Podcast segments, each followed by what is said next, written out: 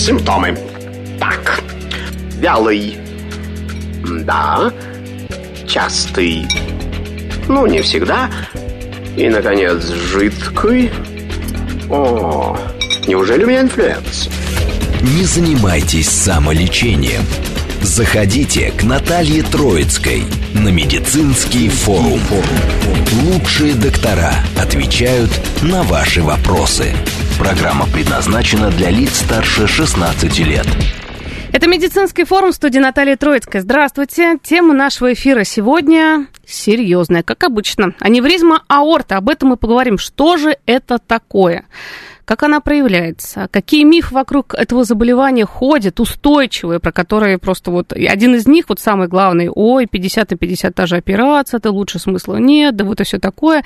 Это прям вот распространено. Будем опровергать здесь в эфире, рассказывать, что вообще происходит, как ее лечат. И стоит ли, узнав диагноз аневризма аорты, либо рукой махать, да ничего страшного, думаю, у кого она у многих есть, да и живут, либо бежать бегом к врачу и что-то с этим делать уже.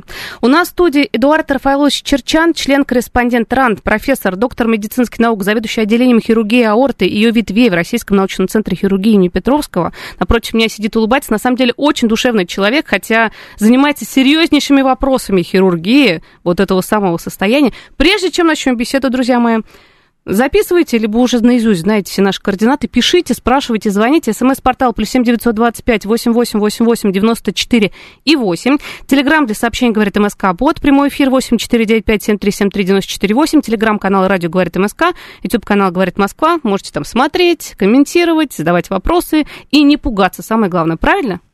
Абсолютно. Правильно. Эдуард Рафаэлович мне сказал, никаких, никаких страхов нагонять не будем, наоборот, будем проблемы здесь и сейчас практически решать. Ну, начнем. Самый популярный, как кардиохирург, кто сердцем у нас связан вообще сердечно-сосудистой системой? Мы задаем первый вопрос. Наиболее частые сердечно-сосудистые заболевания вот на сегодняшний день. Кто там в лидерах? Здравствуйте, Наталья. Здравствуйте, дорогие радиослушатели. Да. Наиболее, на первом месте лидер это атеросклероз, который вызывает множество заболеваний, и я бы, наверное, на первое место поставил бы инфаркт, инсульт, uh-huh. эти заболевания, которые являются инвалидизирующими и довольно серьезными. Но, э, в общем-то, и аневризма тоже развивается э, от атеросклероза, некоторые виды аневризм. Но мы сейчас сегодня попробуем с вами вот эти и мифы, и э, развеять у наших радиослушателей, и плюс э, попытаться довести, что это не так страшно, страшно жить с этим, и не так страшно узнать про это и начать своевременное лечение.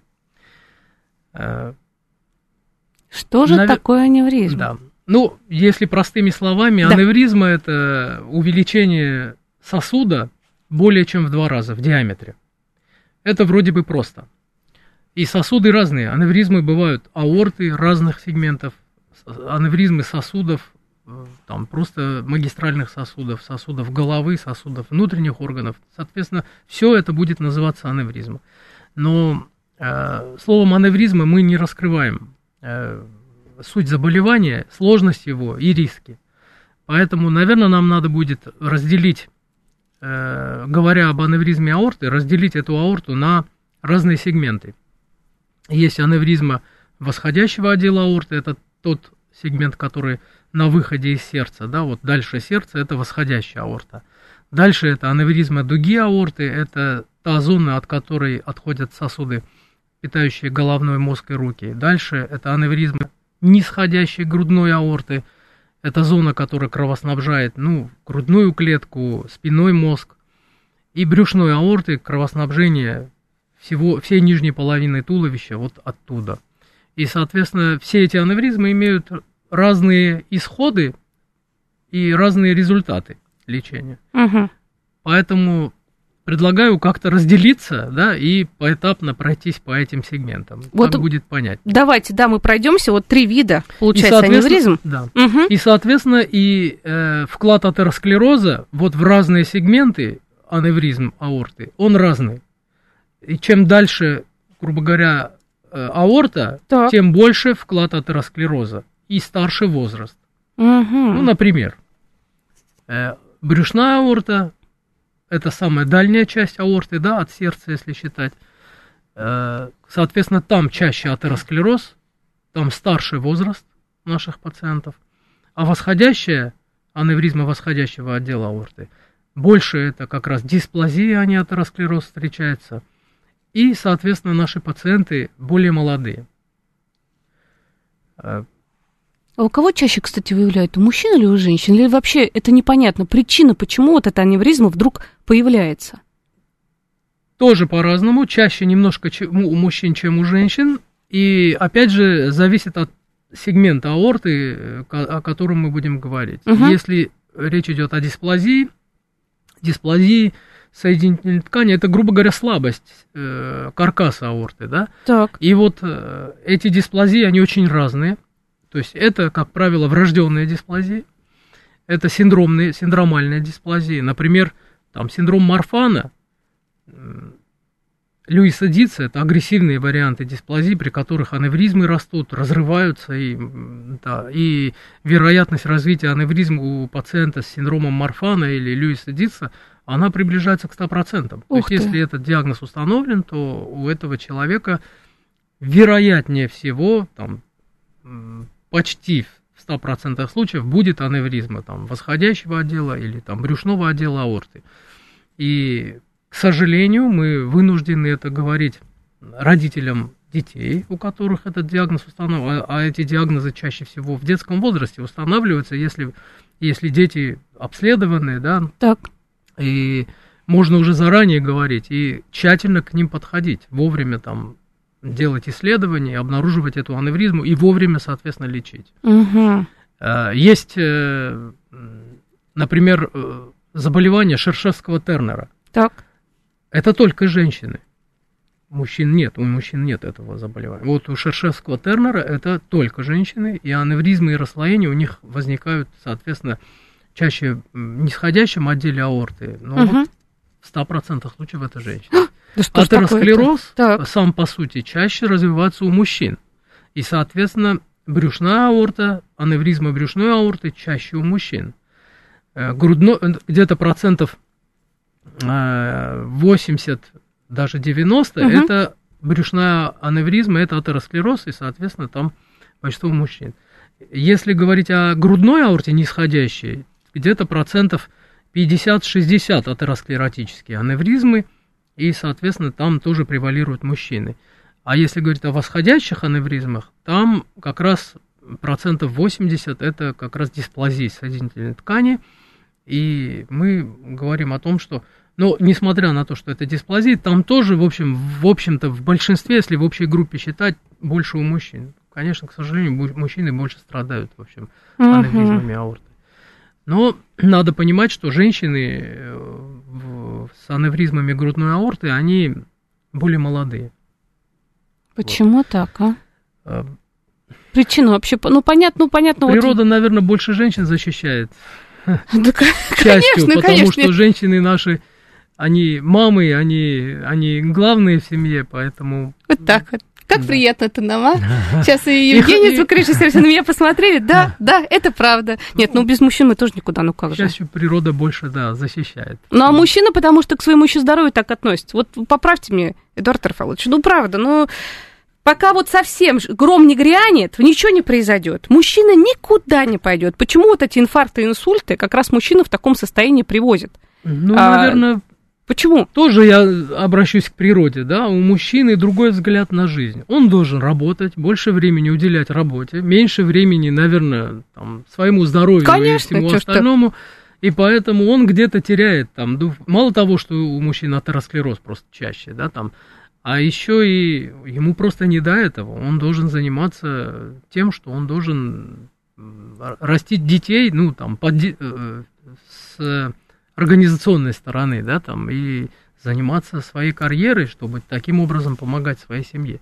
Поэтому, в общем, а стрессы вместе с природой, с генетикой, да, они еще больше развивают вот атеросклероз и все разные заболевания, в том числе и гипертонию, которая является фактором риска да. развития аневризма. Вот так вот. Вот столько факторов риска. А, кстати, еще какие факторы риска? Вот мы уже сказали, гипертония, атеросклероз, это прям вот важный момент. А что еще? Ну вот э, наследственные дисплазии, да, угу. это фактор риска. Есть такой интересный фактор риска, как прием кокаина у кокаинщиков повышается артериальное давление, и у них ча- довольно так часто развиваются расслоения, разрывы аорты и аневризмы. Алкоголизм. Мы уже пошли вот так уже. Ну, алкоголизм как таковой алкоголизм? не доказан. Ага. Э, как фактор. Что ты выдохнул сейчас? Да. Ну да. И хочу что сказать. Беременность. Да что? Беременность. Э, вот тут природа не недозащитила женщин.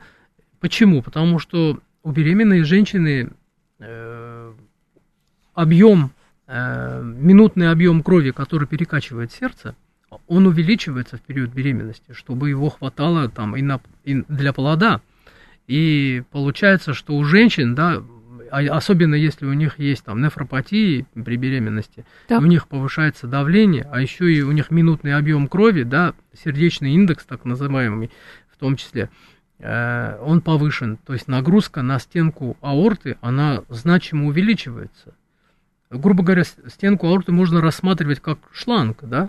Одно дело, как через шланг перекачивается 5 литров в минуту, а тут там 7 литров в минуту, к примеру, да? Да. Ну, нагрузка больше, и нагрузка на стенку больше, и поэтому это, к сожалению, слабые места дают о себе знать. Наверное, если бы этого повышения минутного объема крови не было бы, может быть, какие-то сегменты, даже если они слабые, не давали бы себя знать, э, о себе знать.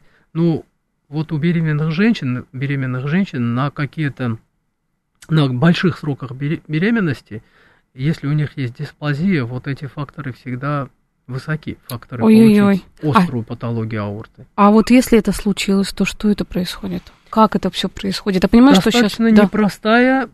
Э- клиническая ситуация. То есть тут как бы с одной стороны надо спасти жизнь женщины, да? Да. А с другой стороны там жизнь ребенка. И зачастую идет, идут таким образом, если сроки большие, то это одномоментно. Родоразрешение и там, реконструкция аорты, и с этим мы сталкиваемся. Угу. Вот. Если это какие-то совсем маленькие сроки, иногда приходится прерывать беременность, потому что ну, иначе это жизнь и матери, и ребенка. Вот, а вот ну, диагностировать, как-то профилактировать состояние перед беременностью можно? Вот если есть диагноз дисплазия, кстати, вот почему-то, вот, знаете, мне сейчас сказали, мне прям как-то сердце кольнуло, потому что моему ребенку там в 4 года, когда врач-травматолог, ортопед смотрел перед садиком, он говорит, дисплазия есть, вот это слово у меня зафиксировалось. Не, не какой-то там, вот вы сказали, их несколько, ну, какими-то как же называется, фамилиями интересными. Который? Ну вот, дисплазия, официальный диагноз какой-то с фамилией. Вот я уже забыла, как эта фамилия. Марфана? Да. Ну, это один из, там их много на самом вот, деле. а вот вообще дисплазия. Сейчас, мне кажется, многие родители сейчас, кто нас услышал, за сердце схватились, потому что много сейчас детям такого ставят. Вы знаете, действительно, это дисплазия, это болезнь современности. Да. Раньше, вот намного раньше, да, все-таки дисплазии такого количества не было. И Почему? А что случилось? С ростом какого-то ну, жизнь другая, да, вот, в общем-то, мы едим другую еду и дышим другим, наверное, воздухом, да, и это все откладывает свой отпечаток в итоге на последующее поколение. И все-таки я с вами согласен, дисплазий стало намного больше, но есть дисплазии, там, гипермобильность суставов, там, да, вот связочный аппарат, еще да. что-то это тоже в общем комплексе, на этом, посмотрев на вот это, грыжи паховые, да, вывихи суставов, это тоже должно толкать на то, что у этого ребенка или взрослого человека есть дисплазия, и его бы надо изучить, да, аорту, там, скрининг делать. Не надо делать большие сложные исследования, а есть скрининг, Какой? ультразвук. Так. Ну, например, сердца, да? например, да. Э, если говорить о женщине, которая планирует беременность, ну, ей вообще необходимо готовиться к этому. Это очень ответственный шаг, на мой взгляд. Для того, чтобы приготовиться, подготовиться к этому, ей достаточно сделать эхокардиографию, ультразвук живота и рентген грудной клетки. Это три маленьких, грубо говоря, исследования. В животе мы ультразвуком увидим брюшную аорту, э, на эхо мы увидим восходящую аорту, ну, нисходящую аорту на рентгене банальном, если там вдруг большая аневризма, мы, естественно, увидим. Угу. Более сложные исследования, когда уже что-то находят на этом скрининге, уже делают компьютерную томографию. Это золотой стандарт. Это одно исследование, которое может показать все сегменты аорты. От восходящей до брюшной, даже до сосудов нижних конечностей, мы все можем за один раз посмотреть. Но это исследование сопряжено и с рентген-нагрузкой, с э, контрастными средствами, которые могут вызывать аллергические реакции в том числе. Поэтому я не считаю, что каждому человеку надо это исследование делать, чтобы... А вдруг у него аневризма. Но вообще ежегодный профосмотр, он придуман не просто так. Вот там можно многое заранее узнать. И не обязательно увидеть, что там 5-сантиметровая или 6-сантиметровая аневризма. Есть расширение, да, там 3-4 сантиметра. Да. Там, и это уже нас нацеливает, что вот этому человеку нужен более тщательный контроль. Ему надо будет не раз в год, там, кому-то раз в полгода делать ультразвук. И если мы заметим на ультразвуке, что эта аневризма будет расти дальше, то мы ему сделаем КТ и будем разбираться, надо ему сейчас предла- предлагать операцию или нет. А выбор того момента, когда нужна операция, это тоже важно я бы хотел, чтобы об этом мы поговорили. Да. Ну, например, каждая операция имеет свои риски. Операция на восходящей аорте имеет, на дуге аорты имеет еще более, большие риски. На торакоабдоминальная, это когда брюшная и грудная вовлечена, там еще больше рисков. На брюшной аорте чуть поменьше рисков. Ну, в общем, любая операция сопряжена с риском. И мы что делаем? Клиницисты, получив данные о пациенте, сопоставляют риск разрыва вот этой аневризмы у каждого человека, какая у него да. есть, да, с риском операции. Пока риск разрыва аневризмы меньше, либо сопоставим с риском операции, мы воздерживаемся и наблюдаем. Угу. Когда она растет, и мы понимаем, что риск того, что она разорвется ежегодный там достигает там 10-15% и более, ну это по статистике. Так. Мы предлагаем операцию, потому что риск операции будет иметь будет намного ниже. Сразу скажу про риски операции, про вообще 50 результаты. на 50. Вот, вот это самый главный миф. Почему люди и ходят с этими аневризмами? К сожалению, да, так вот говорят везде. Ну, угу. если так глобально посмотреть, у каждого человека этот риск 50 на 50. Да, вот мы говорим, ну, либо ты перенесешь, либо нет. Ну, так можно и ну, там говорить про 50 на 50. Только, а вообще... как у нас сказал один врач, только анализ мочи у нас, э, да. который не дает никаких побочных да. эффектов. А вообще, если так э, посмотреть э, статистически, да, угу. вот э, при аневризме восходящего отдела аорты риск летального исхода, если мы его оперируем, ну, где-то порядка 2%. Двое из ста. Э, ну, да. Там, это, это большие статистики, это не, не так, чтобы ежегодно. Ну, бывает, что за, за год, за два ни один человек не погибает. От просто, это плановые операции, я про плановые. Про говорю. плановые, Когда да. обнаружили аневризму и угу. идут планово на операцию. При аневризме дуги, дуги аорты этот риск может достигать 3-3,5%. Это вот в нормальных, узкоспециализированных, там, опытных центрах, я угу. имею в виду, да? А, при брюшной аневризме, брюшная тоже разная, ниже почечных, инфраренальная такая аневризма называется, там риски, там, я не знаю, 1-2%, грубо говоря.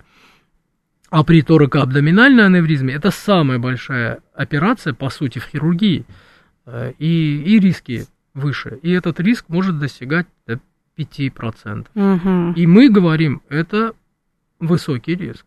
5-6% это высокий риск. Вот, вот вам 50 на 50. Угу. Но это не 50 на 50 в ну, любом случае. Ну, не 50. Потому что 50. если сравнить какие-то другие серьезные операции в организме, которые планово нужно человеку сделать, мне кажется, это где-то приближается. Вот просто вот эти все мифы, поэтому и доходят, поэтому происходят вот эти самые разрывы, аневризм, про которые говорят. И это серьезно, ну как бы все, это ну, летальный исход практически в большинстве случаев. Ну Тут вот уже. Э, на заре, когда эта хирургия развивалась, угу. конечно, риски были выше. Но я сразу скажу, что если происходит на фоне аневризмы расслоение аорты или разрыв, риски пятикратно увеличиваются. даже если произошло острое расслоение с пациентом, и его успели доставить, и Да. большинство этих пациентов не успевают доставить в клиники специализированные, то риск хирургического лечения Мгм. будет уже вот 15%.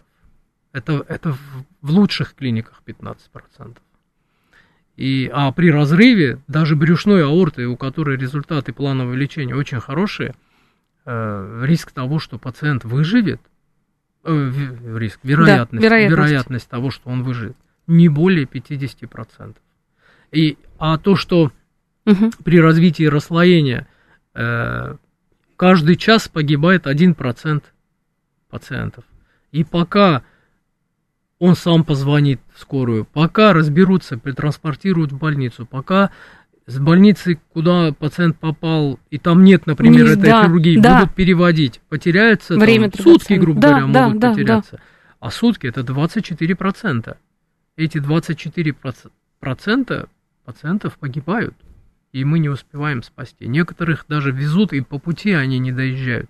К сожалению, это большая проблема, поэтому я вообще в принципе призываю всех задумав- задуматься над, над, своей- над своим здоровьем и жизнью и делать все своевременно, потому что многие знают об аневризме, тянут, боятся, а потом поступают, либо уже не поступают, уже с острой патологией, и это совершенно другая история. Абсолютно другая история. А, кстати, вот какие симптомы аневризмы есть? Вот мы тут про диспансеризацию говорим, что необходимо каждый год хоть как-то обследоваться, может, призывать хоть чего-то, но на самом деле уж элементарно какие-то вещи сделать, выделить себе. Это и к мужчинам сейчас очень много относится. Вот это вот сейчас моя фраза, потому что до победного нет, не пойду, все мне хорошо, хорошо, а потом вот почему у мужчин больше всего инфарктов и инсультов, потому что дотягивают, ничего не сдают, никакие анализы, за давлением не следят, и какие там атеросклероз, все здоровые. Вот. В общем, на себя обращать внимание. Если вдруг такой диагноз поставил врач, да, обследовали, сказали, о, читает, что с этим дальше делать? Э, Начну сначала, на какие симптомы обращать Да, внимание. да. На самом деле коварное заболевание аневризма. Она зачастую не дает симптомов, вообще никаких. И даже достигнув больших цифр, больших размеров, это аневризма уже очень опасных размеров, она зачастую никак не проявляется. И, в общем-то, на приеме, когда к нам приходят пациенты с аневризмой, они нам пытаются рассказать, вы знаете, доктор, а нас ничего не беспокоит. И мы большую часть времени тратим, как раз рассказывая, что это так, к сожалению, это так. Потому что было бы легче, если бы беспокоило, он бы сам и готов был бы быстро там оперироваться, да, Так, и понимал бы. А тут приходится доводить до сведения, что на самом деле только брюшная аневризма может проявляться. Каким образом? Так. Это живот, да, Мгм. Передняя брюшная стенка мягкая, мышцы там. И, соответственно, если аневризмы таких приличных размеров, там, э, человек может ощущать пульсацию в животе. как при аппендиците. Нет? Нет, это не боль, это пульсация. То есть, ж- например, лежа Так. на спине, Ага. э, он в животе будет прям биться вместе с сердечными сокращениями, тух, тух, и вот такая. И даже если глубоко пощупать, там аневризму можно нащупать. Но это только в брюшном отделе аорты. Ух ты. Остальные отделы аорты, они же находятся в грудной клетке, за ребрами, за грудиной, за костями. И какие бы они ни были, невозможно ничего прощупать и, и понять, да? И мы уже, э, ну, то есть, если говорить про симптомы, они появляются, когда эта аневризма становится огромной, и она сдавливает, например, э, восходящая аневризма, если огромная, она уже упирается в переднюю грудную клетку и дают боли просто такие, неспецифического характера в грудной, в грудной клетке. Если Мгм. это нисходящая аневризма больших размеров, она может сдавливать пищевод, нарушать глотание, нарушать, э, сдавливать бронхи и нарушать дыхание. То есть это уже огромные аневризмы. Но Тут до уже таких пропустишь. огромных аневризм мало кто доживает. У них разрываются эти аневризмы раньше. Ох. Поэтому э, Мгм. призываю серьезно относиться к профосмотру.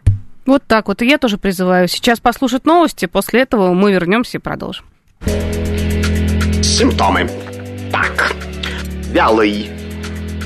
Да. Частый. Ну, не всегда. И, наконец, жидкий. О, неужели у меня инфлюэнца? Не занимайтесь самолечением. Заходите к Наталье Троицкой на медицинский форум. Лучшие доктора отвечают на ваши вопросы. Продолжаем наше общение, дорогие друзья. Говорим мы сегодня об аневризме аорты. Что это, чего это, что с этим делать, как с этим жить. Вообще, этим лечением, если вдруг обнаружили, надо заниматься, а не закрывать глаза и думать, а я это почитал, что вот там какая-то операция, 50 на 50 риск, да я так похожу, до пор контролирую. А, главное, чтобы это не закончилось чем-то очень серьезным. Не дай бог летальным исходом. Не пугаю, но мы уже говорили, что и как это может быть. Особенно к беременным сейчас или к будущим беременным, кто планирует беременность. Как, ну, это так нужно, на самом деле, обследоваться. Тем более, если что-то беспокоит, даже если ничего не беспокоит. Мы уже тут э, с замечательным нашим э, гостем, профессором, доктором медицинских наук, член-корреспондент РАН, заведующий отделением хирургии аорты и ее ветвей в Российском научном центре хирургии имени Петровского, Эдуард Рафаэлович Черчан напротив меня сидит. Мы уже тут поговорили, что это все бессимптомно до такой степени, что уже когда эта аневризма такая вырастет, и уже могут не привести, потому что если разрыв произойдет, то это все. Кстати, разрыв э, аневризмы аорты. Как вообще проявляет симптом? Или это резкая боль, это тут уже не пропустишь уже все, если это произошло. И вообще, каков прогноз, если это произошло? Мы сейчас вот говорим, да, и говорим. И будем сейчас про лечение говорить. Какие риски, ну, послеоперационные, до, после, как подготовиться. Мы уже об этом в первой части эфира, потому что обязательно послушайте, кто пропустил, говорили. Тем не менее. Разрыв, да. он э, в большинстве случаев, я бы сказал, 95, может 99% случаев, это выраженная боль. Э, и, но при этом есть очень малое количество людей, которые эту боль не, не ощущали. Почему-то, почему, например, если у них была травма, так. их обезболивали – и, может быть, в рамках этого обезболивания терялась вот та боль, да, ну, там, ребро сломал, вроде бы так же болит, очень сильно болит, так, поэтому так. обезболивание, может быть, и закрывало истинную картину заболевания. Э, также, ну, есть, в общем, малое количество людей, у которых разрыв, надрыв там происходил без боли, но это очень мало, там 1-2%, а остальные все это выраженная кинжальная боль, как удар кинжалом. Если это восходящее, то это в грудной клетке, в области грудины спереди. Если это нисходящее, то это в области позвоночника сзади. Угу. Но это настолько выражено. Если это брюшная, это в животе, соответственно. Э, но она настолько сильная, что, как правило, обычными таблетками ее невозможно. Как правило, все вызывают скорую и обезболивание вплоть до наркотических средств. Э,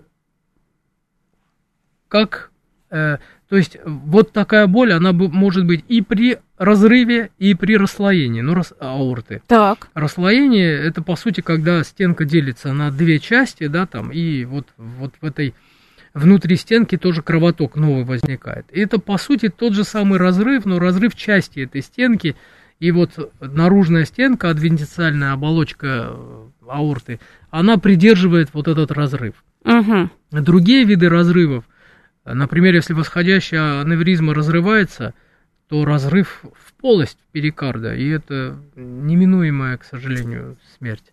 Если это разрыв нисходящей аорты, там вокруг аорты есть э, плевра, плевра вот, э, которая выстилает грудную клетку изнутри. И вот между аортой и плеврой может у кого-то временно э, образоваться гематома и затрамбироваться, и как бы придерживать изли, э, излитие этой да. крови в плевральную полость. Угу. Потому что как только это прорывается уже в полость напрямую, это все. И то же самое в животе.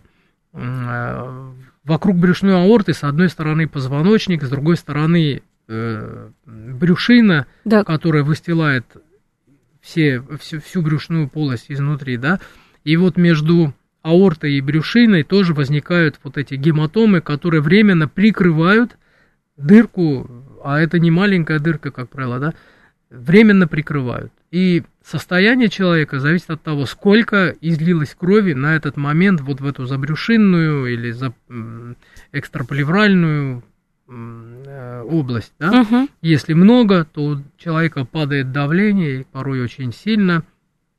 Э, с одной стороны, это защищает, да, потому что давление снизилось, и э, вероятность того, что оно разорвется и, и выльется в полость, как будто бы уменьшается. Так. Но у кого-то оно настолько сильно падает, что там это не совсем совместимо с жизнью или там, ну, очень высокие риски.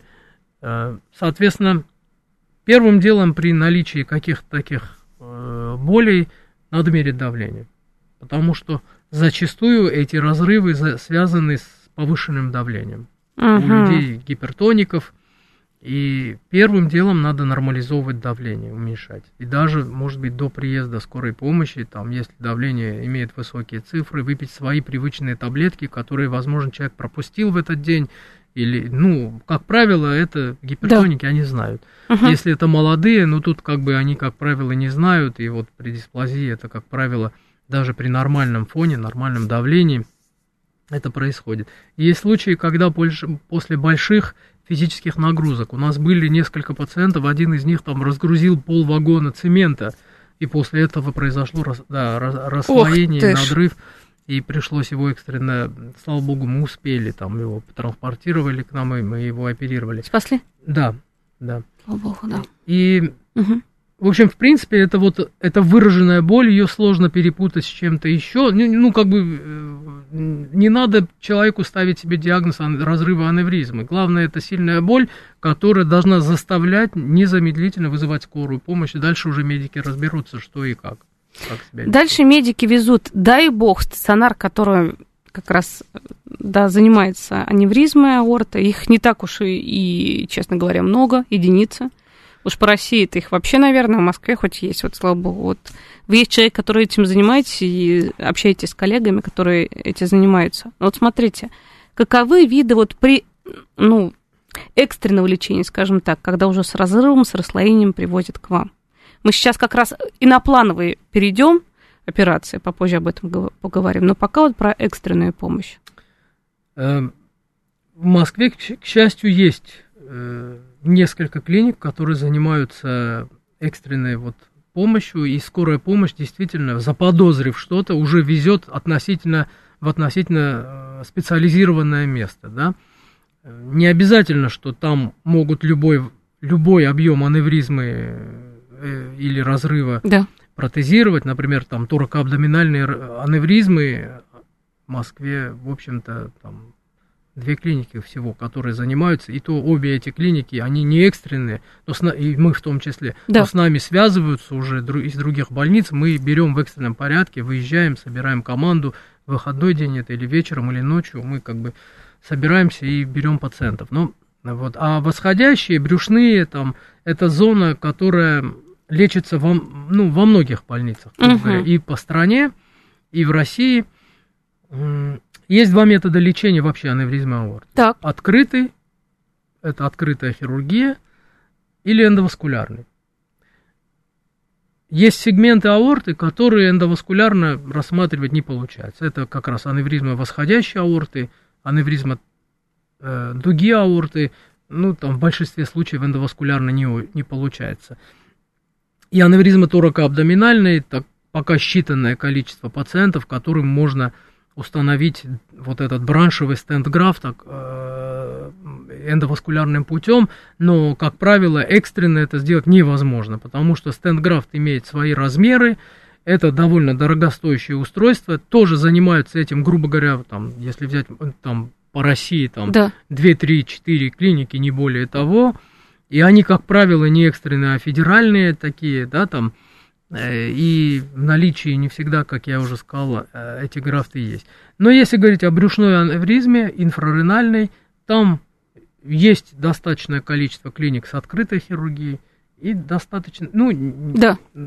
я бы сказал, достаточно, это относительно угу. достаточно. Ну, много где делают инфраренальные аневризмы открытым путем, и эндоваскулярным в том числе. Разница в чем?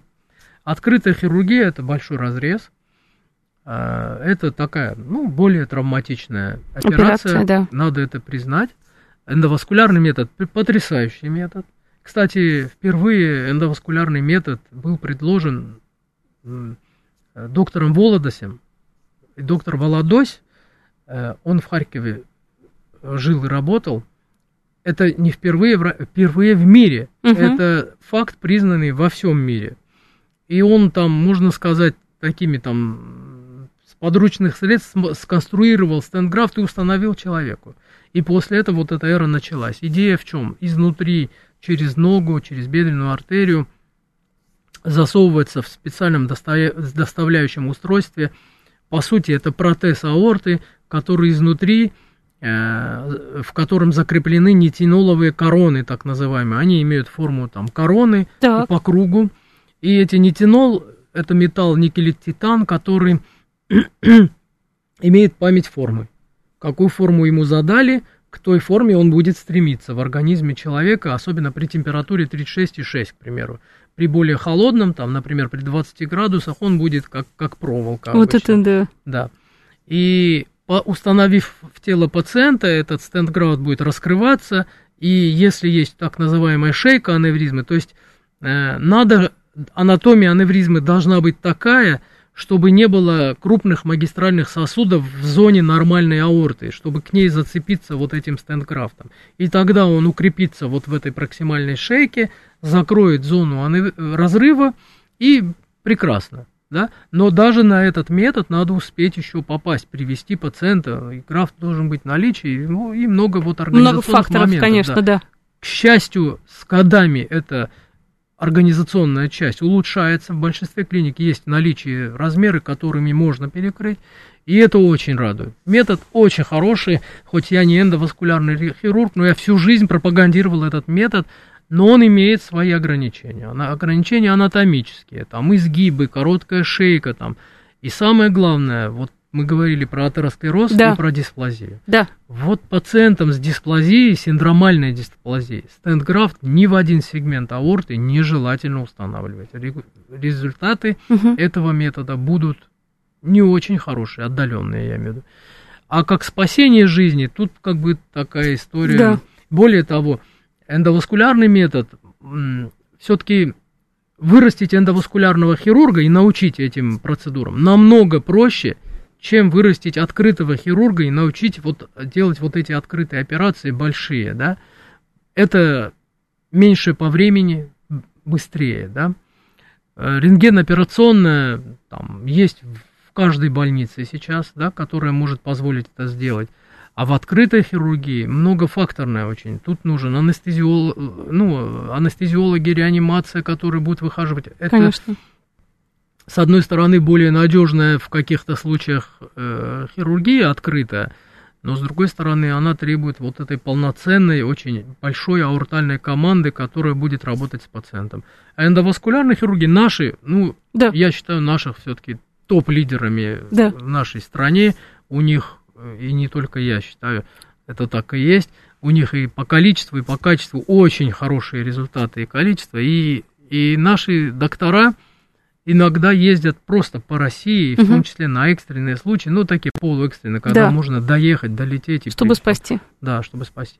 Они приезжают куда-то, где этот метод даже не развит, и один человек, один доктор приезжает со стендграфтом, или уже стендграфт, раньше его приезжает в эту клинику параллельно, да, он приезжает, устанавливает стендграфт, там, за, за, за час, за два, там, за три, там, ну, по-разному, в зависимости от анатомии, и едет обратно домой. Все, он сделал свое дело. И это, и это очень радует, что этот метод параллельно с открытой хирургией развивается. Это мы сейчас про экстренную еще тоже да. много говорили, а про плановые. Вот мы сейчас как раз говорим о том, мы слушатели. Есть аневризма. Вот тут и про физические нагрузки, про препарат при аневризме. Все же хотят избежать операции. Я понимаю, что лучшие операции это не сделано. Да и хирурги так все говорят, ну вот все. Говорят, ну конечно. Но если уже вот все есть, и врач говорит, ну вот, вот помните, мы в начале эфира про риски говорили, да? Риск, а, операция, либо разрыва. Вот, вот эта чаша весов. Но когда уже врач говорит, ну нужно, необходимо. Ну, давайте. Что у нас, что там за торг идет? Я понимаю, что пациенты до победного же торгуются. А может, мы еще что-нибудь попробуем? А может, какие-то методы еще есть? Ну, давайте, я же за всем слежу, все делаю, что говорить.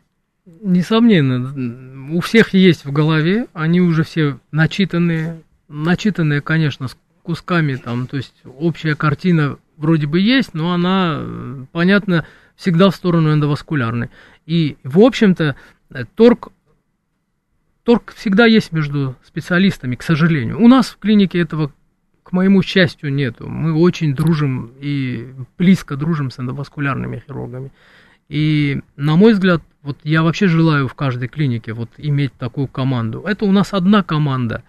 Это и анестезиологи, реаниматологи, открытые эндоваскулярные хирурги, всякие там служба крови, э, диагносты, которые дают нам все эти данные, да, угу. это обязательно единая команда. Называется она Aortic Team, аортальная команда. И не только это мои, это не в России, не это по всему миру. Да. Важность этой команды необходима.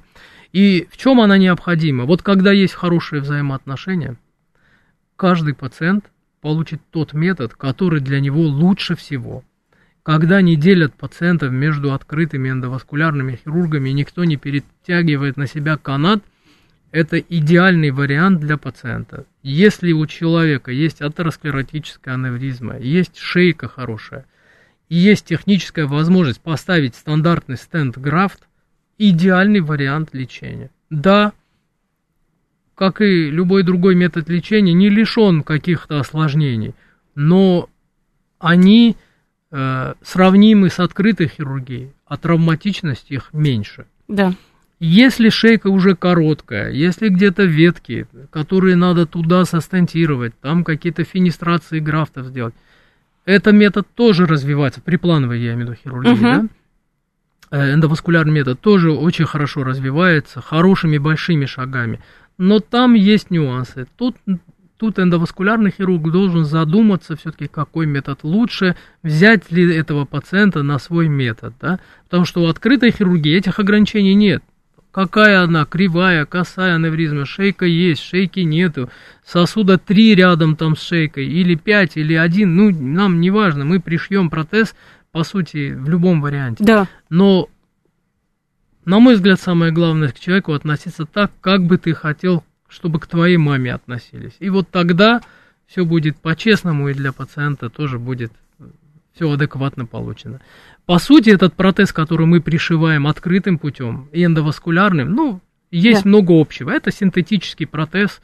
Э, у нас он более толстый, но это не, не влияет на сроки годности. И у эндоваскулярных хирургов он потоньше, более такой тонкостенный, но от этого он не менее крепкий. То есть э, разница в том, что мы этот протез пришиваем к стенке аневризмы швом, а эндоваскулярная хирургия, она изнутри закрепляет вот благодаря нитиноловым коронам угу. этот стенд-графт, где-то там в брюшной аорте есть с крючками эти короны, э, в грудной этих крючков нет, то есть чтобы они как бы вцепились в стенку аорты, чтобы этот стенд-графт потом не сполз дальше и не привел к каким-то проблемам. Ух ты, да. сколько тонкостей. Тонкостей много, мы говорим как бы легко, но да, на самом да, деле много тонкостей и пришить, и установить стенд-граф. Ну, это, я думаю, что ради этого люди там десятки лет учатся, чтобы, думаю, что это не, не, будем засорять эфир Конечно. Э, вот этими сложностями. Но это по сути э, как-то так.